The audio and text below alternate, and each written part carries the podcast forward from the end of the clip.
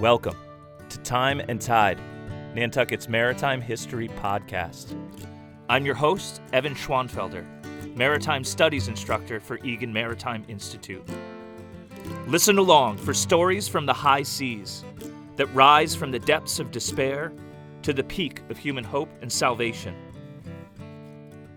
This podcast is brought to you by Egan Maritime Institute. Through our programs and educational opportunities, we work to inspire the appreciation and preservation of Nantucket's maritime culture and seafaring legacy. Time and tide wait for no man. Welcome back, everybody. I just want to take a quick minute to thank all of you for tuning in over the last few episodes. The response so far has been amazing, and we're so glad everyone is really enjoying the stories. Just a reminder that in addition to finding us on our website, timeandtidenantucket.com, you can tune in on the Apple Podcast app, iTunes, Spotify, and Stitcher. Today we shift gears just a bit as I talk about the history and what life was like aboard the first two lightships posted out on the desolate South Shoals of Nantucket. Enjoy. Episode 4 The Nantucket South Shoals Lightship. Lightship service in the United States spans a period of 165 years from 1820 to 1985. These floating lighthouses mark shifting shoals and sandbars, harbor entrances, river mouths, or any other hazardous location on the water where the building of a stationary lighthouse was impossible. 179 lightships were built between 1820 and 1952. In the early years, the ships were made of wood powered only by sail and fitted with oil lanterns. As technology advanced, ships were eventually constructed of steel, powered by steam and diesel engines. In 1915, the peak of lightship operations, there were 54 stations in the United States 36 on the East Coast, 2 in the Gulf, 5 on the West Coast, and 11 in the Great Lakes. One of the largest concentrations of lightship anchorages on the East Coast was the highly trafficked and heavily shoaled waters of Nantucket Sound. But it goes without saying that by far the most isolated, most exposed, and most extreme post in the entire lighthouse service was the lone Nantucket South Shoals lightship, standing a year round vigil some 25 miles out to sea south of Nantucket at the tip of the dreaded South Shoals. There have been numerous lightships that served this post from 1854 to 1983, with many a tale to tell. But in this episode, I focus on the particularly fascinating history of the first two lightships that made station on Nantucket's South Shoals. Please see the notes in the episode description for a complete bibliography of source material.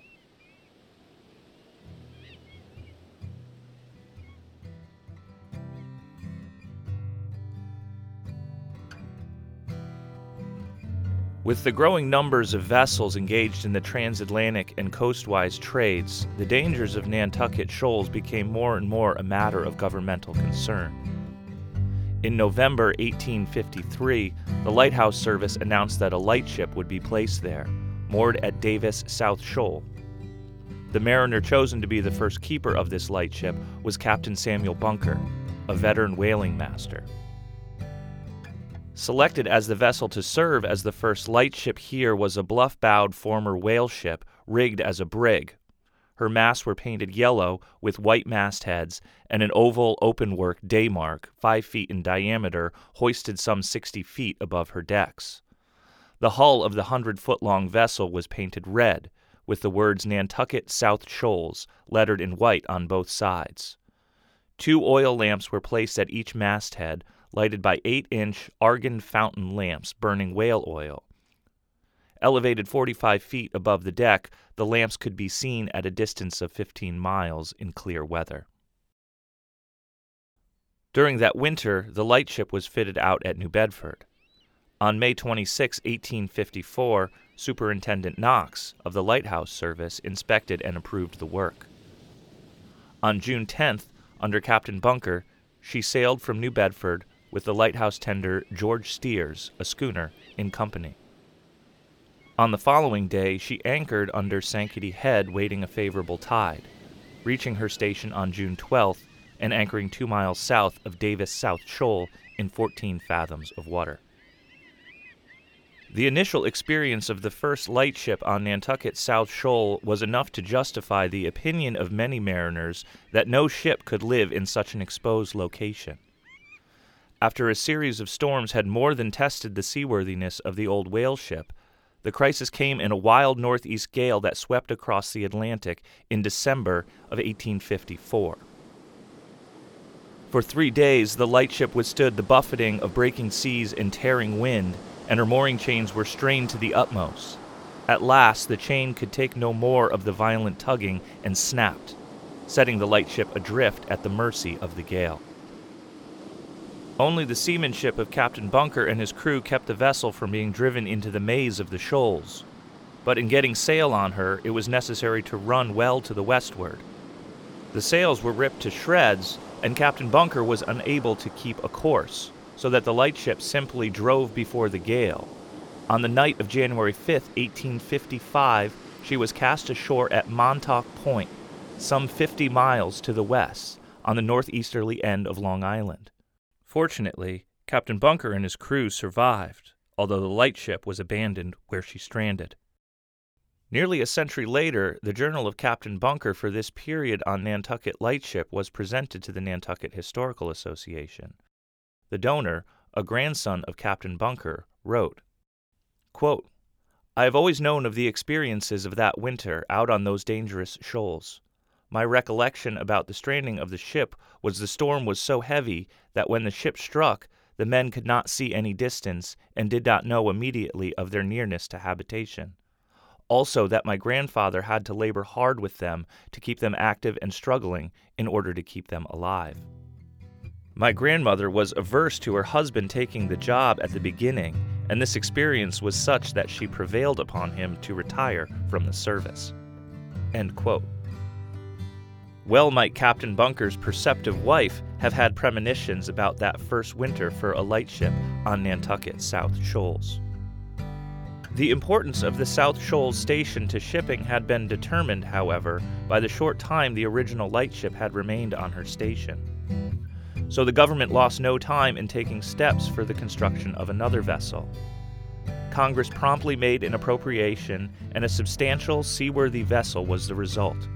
She was built at the Kittery Navy Yard of White Oak and Live Oak throughout, and so well was she constructed that she occupied the station nearly 37 years.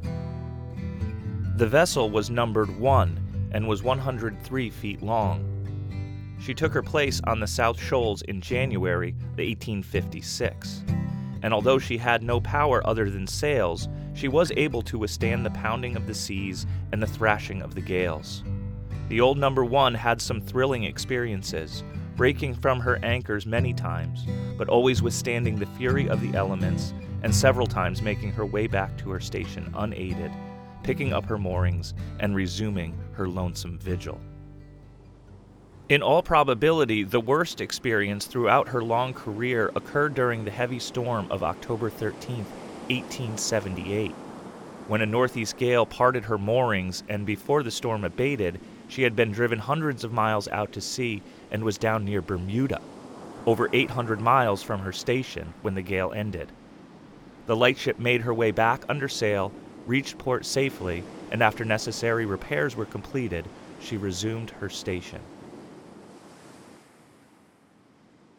Gustav Kobbé, a well known author and correspondent for many notable magazines of the day, wrote a remarkably rich and detailed article about life on the number one South Shoal lightship after spending a week aboard the vessel in 1891.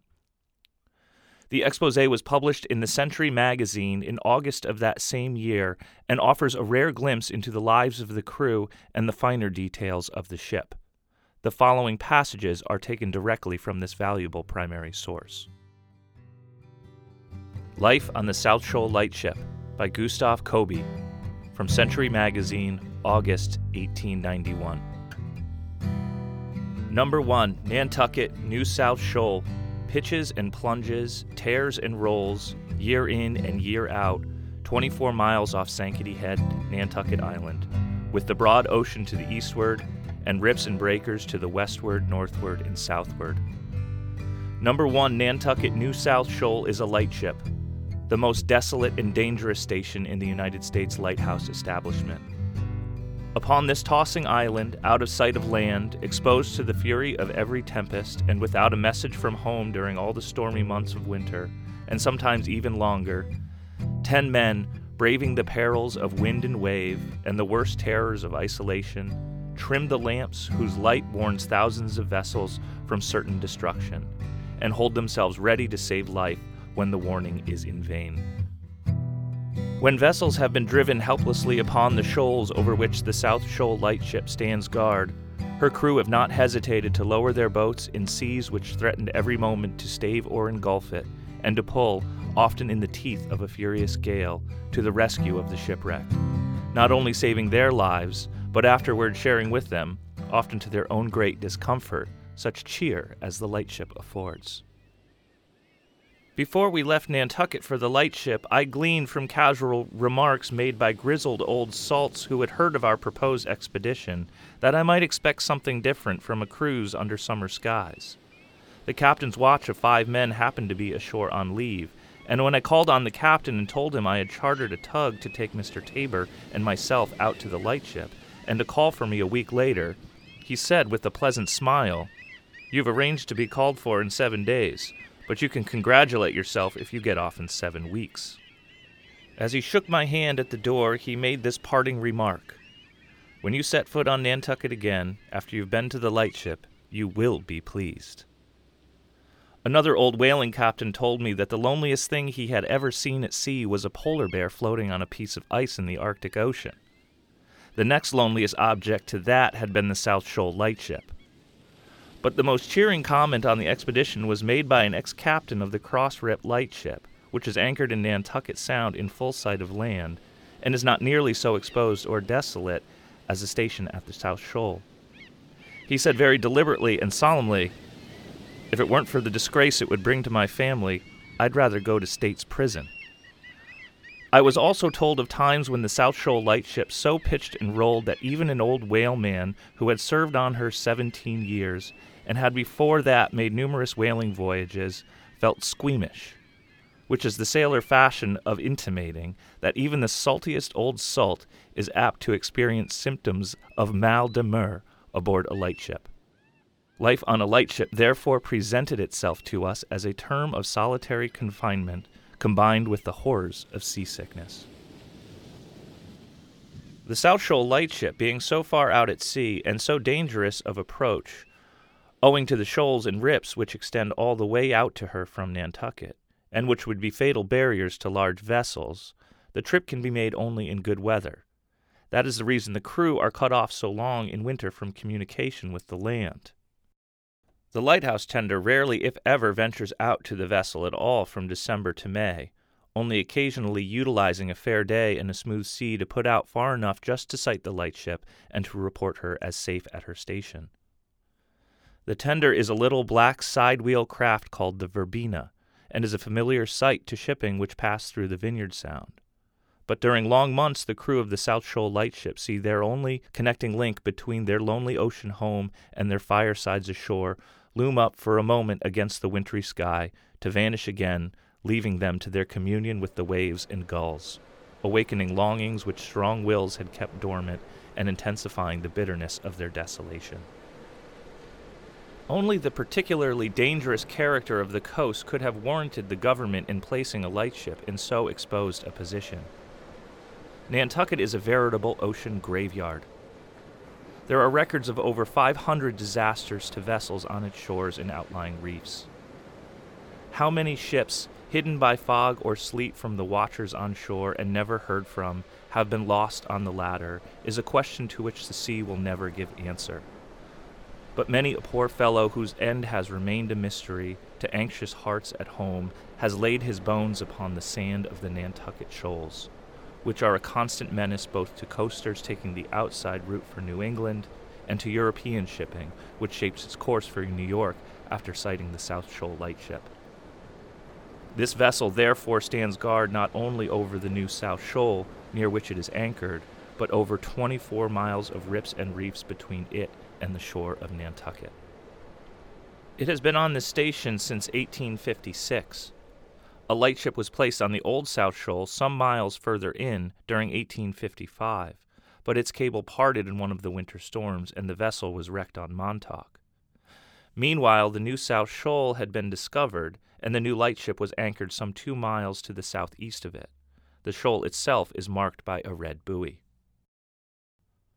Number one is a schooner of 275 tons, 103 feet long overall, with 24 feet breadth of beam, and staunchly built of white and live oak. She has two hulls, the space between them being filled through holes at short intervals in the inner side of the bulwarks with salt, to keep her sweet, as a nautical paradox runs. These holes are closed by black plugs which are attached to the bulwarks by short bits of tarred rope, and the line of plugs running the length of the vessel forms a series of black dots near the rail, which at once strikes the eye as a distinguishing mark between this and other ships. She has fore and aft lantern masts 71 feet high, including topmasts, and directly behind each of the lantern masts, a mast for sails 42 feet high. 44 feet up the lantern masts are day marks, reddish brown hoop iron gratings, which enable other vessels to sight the lightship more readily. The lanterns are octagons of glass in copper frames 5 feet in diameter, 4 feet 9 inches high, which weighs all told about a ton. Some 900 gallons of oil are taken aboard for service during the year. The lanterns are lowered into houses built around the masts. When the lamps have been lighted and the roofs of the lantern houses opened, they work on hinges and are raised by tackle. The lanterns are hoisted by means of winches to a point about 25 feet from the deck. Were they to be hoisted higher, they would make the ship top heavy. A conspicuous object forward is the large fog bell swung 10 feet above the deck. The prevalence of fog makes life on the South Shoal lightship especially dreary. During one season, 55 days out of 70 were thick, and for 12 consecutive days and nights the bell was kept tolling at two minute intervals. The crew became so used to its iron voice that when the fog lifted, they had to accustom themselves to getting along without it the silence actually disturbing their sleep the first night. Shackled to the keelson is a chain of two inch thickness, which runs through a deck pipe to the deck and over the ladder forward to a hawse pipe, through which it runs into the water full 105 fathoms to the mushroom, an anchor shaped like an inverted saucer and weighing 6,500 pounds, which holds the vessel in 18 fathoms of water. It is difficult to imagine that any power could part a chain of such strength, yet the South Shoal lightship has been set adrift 23 times, leaving a regular mushroom plantation at the bottom of the sea around the spot over which she is anchored. On one of these occasions, she was 14 days at sea, and on another, she came to anchor in New York Harbor. In spite of her two sail masts, she is rather indifferently rigged for such emergencies, carrying only trysails to the sail masts a square sail to the fore lantern masts, a fore staysail, and a jib. She cannot beat against the wind, and hence when she parts her cable in an offshore gale, she is blown out to sea until the wind shifts to a favorable point. The South Shoal, like all lightships, is very high in the bow and heavily timbered, built to stay it is in frequent danger of collision from other vessels, and as its preservation is of such importance to shipping interests, it is constructed so that of the two ships, it will be the one to survive the shock. Life aboard a lightship is in itself so desolate that the men's quarters are made as roomy as possible. The captain and mate have a pleasant cabin aft with two staterooms, a large table, lockers, and the ship library a small case of miscellaneous books supplied by the lighthouse board. A door leads from the cabin into the berth deck, which occupies the space usually taken for the upper hold. On each side are bunks which slope in towards the middle so that their occupants will not be thrown out by the violent rolling and lurching of the ship. In front of these bunks are the men's chests, which they also use for seats. Forward on the berth deck is the cooking stove, and beyond it, the mess table. The routine of work on a lightship is quite simple. At sunrise, the watch lowers the lights, At 6 a.m., the captain or the mate stands in the doorway leading from the cabin into the berth deck and shouts, All hands! The men tumble out of their bunks and dress, breakfast being served at 20 minutes past 6. At half past 7, the lamps are removed from the lanterns and taken below to be cleaned and filled. In smooth weather, this duty can be performed in about two hours, but if the vessel is rolling and pitching, the task may be prolonged by an hour or two. When the lamps have been returned to the lanterns, there remains nothing for the crew to do except to clean ship and go on watch until sundown, when the lamps are lighted and the lanterns hoisted. The crew is divided into the captain's watch and the mate's watch of five each. Twice between spring and winter, each watch goes ashore for two months, so that each member of the crew is aboard the lightship eight months in the year. It is not believed that they could stand the life longer than this. In fact, many men throw up their work as soon as they can get ashore. Three members of the South Shoal crew have, however, seen unusually long terms of service 21, 19, and 17 years, respectively, and others have served on her a remarkably long time when the desolate character of the service is considered. This is probably due to the fact that the dangers of this exposed station warn off all but those inured to the hardships of a seafaring life. The men who have been there so long are old whalemen, accustomed to voyages of several years' duration and to the perils of a whaleman's life. The pay aboard the South Shoal is somewhat higher than other lightships. The captain receives $1,000, the mate $700, and the crew $600 per year. The emotional stress under which this crew labors can hardly be realized by anyone who has not been through a similar experience. The sailor on an ordinary ship has at least the inspiration of knowing that he is bound for somewhere, that in due time his vessel will be laid on her homeward course, that storm and fog are but incidents of the voyage.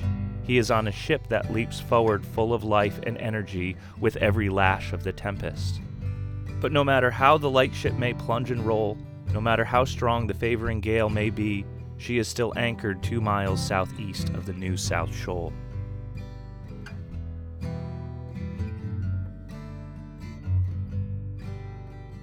In the winter, when the rigging begins tuning up until it shrieks like a gigantic harp at the touch of the hurricane, the poor fellow who, while dreaming of home, is awakened to take his turn at the watch on deck, is exposed to the full fury of the elements. Then the ship, being unable to use herself, butts at the waves so that the bow is submerged one moment and the boom the next, while the spray flies like a living smoke all over her sheathing even the mast to the height of 50 feet with ice. At times, the water and spray freeze so quickly upon her that the ice extends for 12 feet or more on each side of the bow, and a thick layer of it covers her deck, while the bulwarks are built up with it until holes have to be chopped through it to enable the crew to look out to sea. It also forms to the thickness of a barrel around the rigging, in fact, it has covered the ship so completely that not a splinter of wood could be seen. In some seasons, the severest storms have burst over the vessel about Christmas time, so that on Christmas Eve each man has passed his watch, standing forward on the icy deck, pulling at the rope of the lightship bell, with the wind shrieking in the stays, the spray dashing over him, and sleet drifting wildly about him. Besides enduring the hardships incidental to their duties aboard the lightship, the crew have done noble work in saving life. While the care of the lightship is considered of such importance to shipping that the crew are instructed not to expose themselves to dangers outside their special line of duty, and they would therefore have the fullest excuse for not risking their lives in rescuing others, they have never hesitated to do so when a few winters ago the city of Newcastle went ashore on one of the shoals near the lightship and strained herself so badly that although she floated off, she soon filled and went down stern foremost. All hands, 27 in number, were saved by the South Shoal crew and kept aboard her over two weeks. This is the largest number saved at one time by the South Shoal. But the lightship crew have faced greater danger on several other occasions. One stormy morning about the middle of January, the watch described a small dark object over the water several miles to windward and drifting rapidly away on the strong tide. The captain, on examining it through the glass, thought he perceived signs of life. In spite of the heavy sea that threatened every moment to stave the lifeboat, it was lowered, and the crew pulled in the teeth of the furious gale towards the object. As they drew nearer, they made out a man feebly waving a cloth. A full view as they came up disclosed the evidence of an ocean tragedy. Here, driven before the wind and tide and at the mercy of a winter storm, was a small raft. Stretched upon it was a corpse, held fast by the feet, which had caught under the boom. On the corpse sat a man, his face buried in his hands and nearly dead with exposure. The man who had waved them stood up on the grating, holding himself upright by a rope, which, fastened at two ends of the raft, passed over his shoulder. Having taken the two men who were still alive into the boat, the captain of the South Shoal at once asked them what disposition he should make of the corpse. Being, like all sailors, superstitious, he was unwilling to take the dead body into the boat and bury it from the South Shoal, lest it should sink directly under the lightship and bring ill luck upon her. The poor fellow's shipmates agreed that he should be given over to the sea then and there. So the captain, raising his voice above the storm, pronounced a verse of Scripture, and drawing the corpse's feet from under the boom, allowed it to slide off from the raft. Often, vessels lie near to the lightship for provisions and water, and during the war, when the Confederate cruiser Tallahassee destroyed the fishing fleet on St. George's Bank, three of the crews, rather than be made prisoners, took to their boats and pulled all the way to the South Shoal lightship. It might be supposed that after the crew have been subjected to the desolation of a winter 24 miles out at sea, their hearts would bound with joy when the Verbena heaves in sight in the spring. But the sight of her is apt to raise the anxious thought what news does she bring from home? But after all is said of the hardships endured by the crew of number one Nantucket New South Shoal, the fact remains that the men are about as hale a looking set of fellows as one can find anywhere.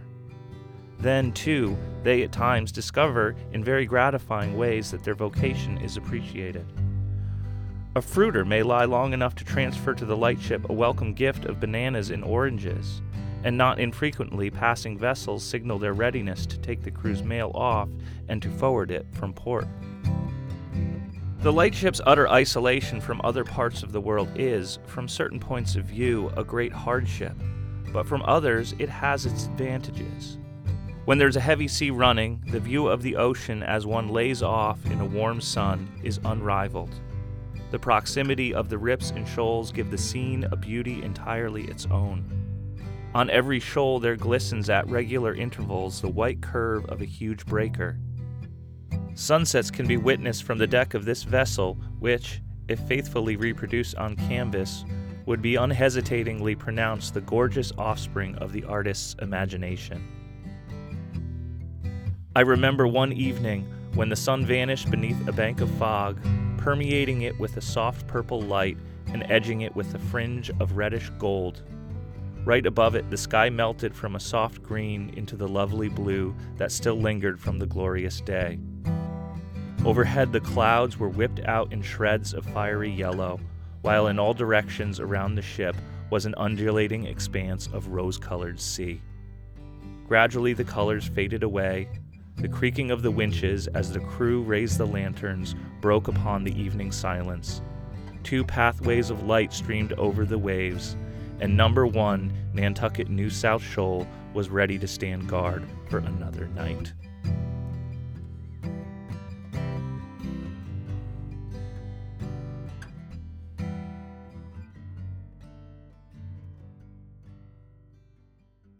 All right, we're back again. Katie's joining us. Life on the South Shoals Lightship. What do you think, Katie? Sounds pretty intense out there. It's very intense out there.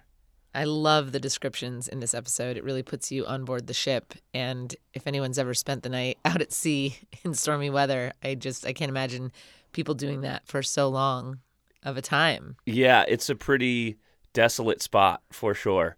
And I do think about when we have extreme weather here on Nantucket, how much more extreme it would be being on a ship 25 miles out in the shoals offshore for days on end. Oh Day, months on end. Months on end. Months on end. Yeah, the winter the winter term that these guys spent would be four to five months. Four months was a term, but it could be much longer because of the weather to get them off. Incredible. What a way to make a living. Wow. Yeah.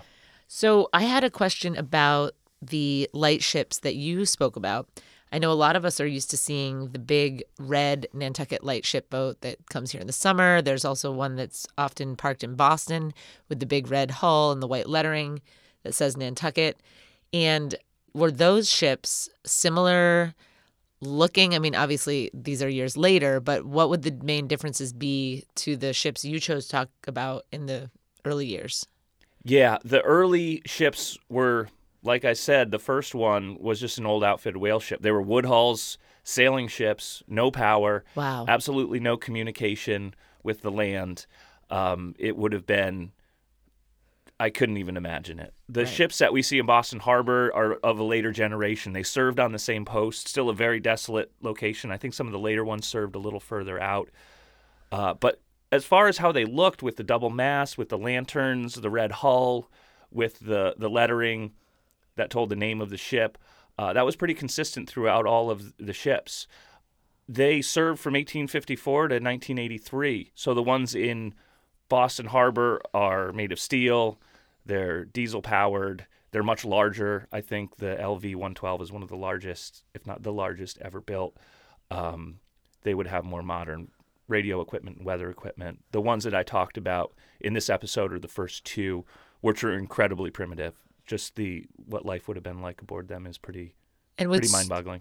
so with so many ships over the years and probably endless stories. I think there were 10 or 11. I think the last one only served for if a day, but I think about 10 that served some period of station on the South Shoals. on that location. Yep. But how did you choose for this episode in particular? What drew you to talking about those two ships and this time era? Just because it would have been so far away and so remote and really absolutely no connection to the land. Um, And they were really the first ones to be stationed out there in Yeah. this spot. Like they were basically the experimental crew. Right, and it was such a, a hazardous location, and it was such uh, there was such a need to have a navigational beacon and a light beacon um, to mark this location that they chose to put these boats and these crews out in such extreme conditions. And so, in addition to the storms and the stormy seas and the shoals, the fog, as we all know, plays a really important role in navigating around the island.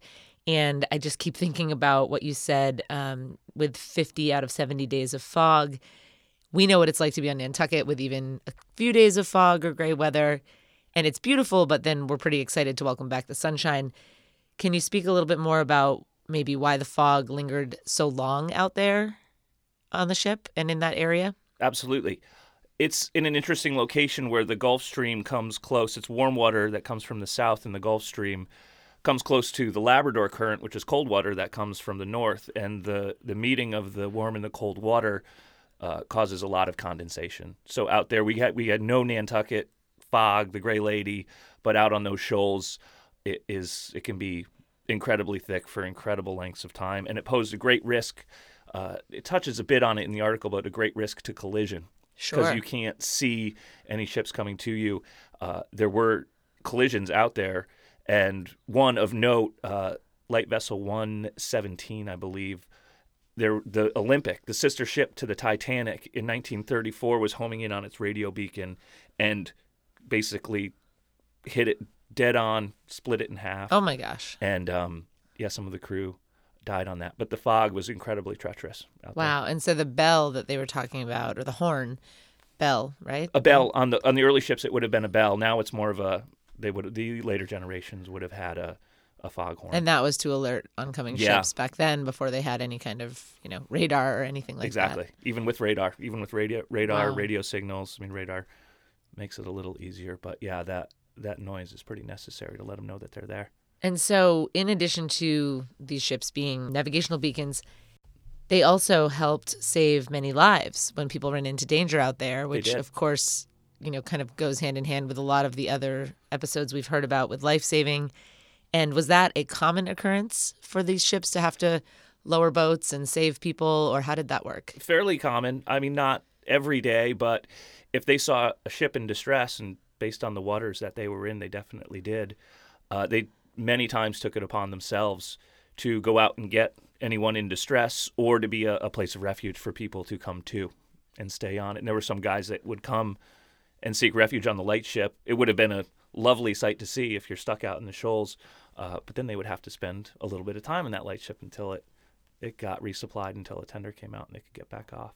And speaking of, and I'm sure for the people that have been listening along to each episode, they probably caught a interesting detail that we've been talking about in the article that was written uh, for that you shared in this episode. He talks about an account from I think 10 years before where they spotted a small dark object with two men alive, one man dead, drifting on a raft. And this rescue sounds familiar. And I, I'm wondering, probably like a lot of the listeners, do we think this was indeed from the wreck of the Hazard from one of our other episodes? Yes, we might. Uh, good catch. If you are following along and paying attention, uh, the wreck of the Hazard in episode two, there were two guys in the middle of the shoals in the winter of 1881 who had to make a raft and jump ship, and they drifted from the off Sconset, Nantucket, all the way out 24 miles out to the lightship. Um, so we hear it. They don't say it specifically, but as far as we can tell, the details match up with the the three men who abandoned ship on the Hazard and made it to the lightship. We hear it from the lightship's point of view. So cool to hear that from a different point of view. Yeah. And I remember in the Hazard episode, you know, we talked about how then they stayed on the ship for almost a month until one of the tenders was able to come out and bring Mm-hmm. the them back. verbena, Just- which was mentioned in this as well. Interesting. Yeah. Well, that's really cool. Brings it all together. And I just I love the descriptions from that article. Really, really puts you the on board the ship. Pretty amazing. It's probably one of the best primary sources out there. This guy was a, a well written travel writer um, for many different notable magazines of the day, and he spent the week aboard and he really wrote a great story. Well, thank goodness you're sharing it with us today. That's pretty cool. My pleasure. Thanks, Evan. Thank you, Katie. And thank you all for joining us. We'll see you next time.